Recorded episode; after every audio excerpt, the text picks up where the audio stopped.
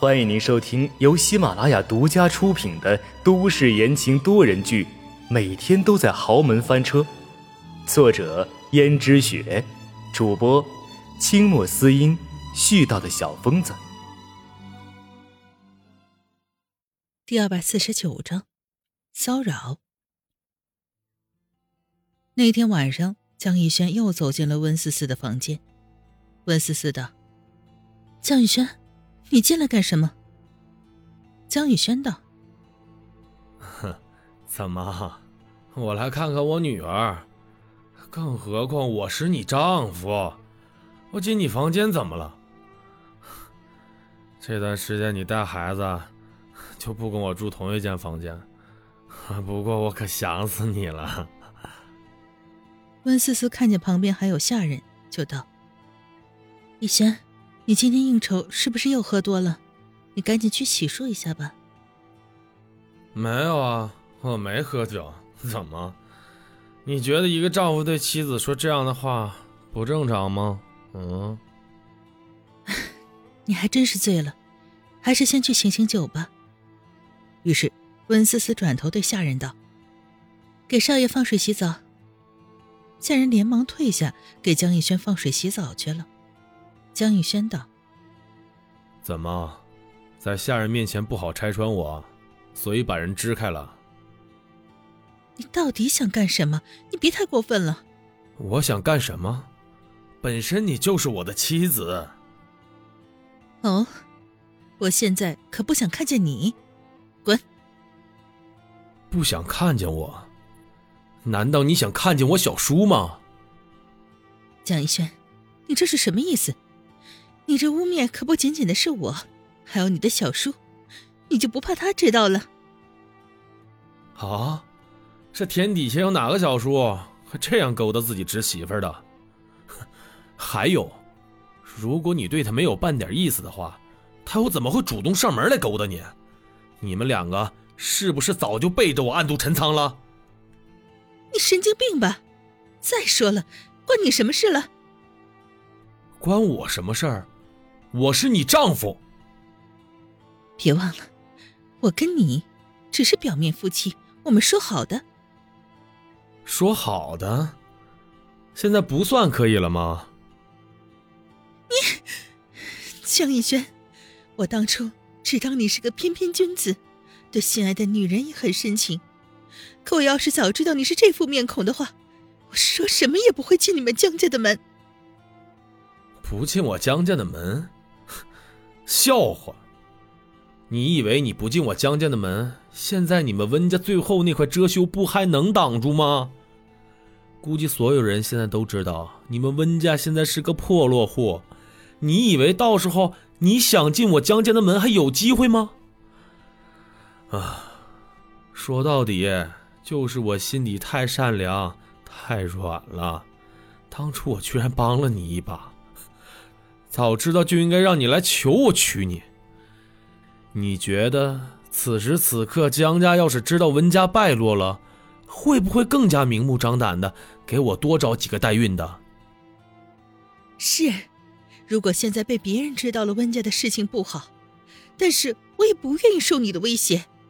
江逸轩，如果你再这样的话，我就跟你鱼死网破。鱼死网破。怎么个鱼死网破法？这么久以来，我对你发乎于情，止乎于礼，连你的手我都很少碰。我压抑这么久了，忍了这么久了，也该让我碰一下了。说着，江逸轩就想去摸温思思的脸，可就被温思思狠狠的甩开，不过却惊动了怀里的孩子，怀中的小江城顿时哇哇的大哭起来。江逸轩顿时愣住了。温思思看见江逸轩因为小江城停止了动作，她立刻说道：“你女儿还在旁边呢，难道你就要给她树立一个这样的坏榜样吗？”江逸轩有点犹豫了，温思思立刻把江逸轩往门外推：“滚，滚呐！”江逸轩就这样被推出了门外。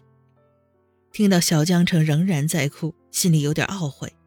毕竟，再怎么说，他也是个孩子，是和自己血浓于水的孩子，无论他怎么讨厌秦娟，也改变不了这是他孩子的事实。说实话，在自己孩子的面前，还真是有点心虚。江逸轩想着，猛地拍了一下脑袋，转身离开了。温思思看着怀中的小江城，当初她抚养小江城，只是因为怜悯他，可怜他小小年纪就被人戴上了有色眼镜看待。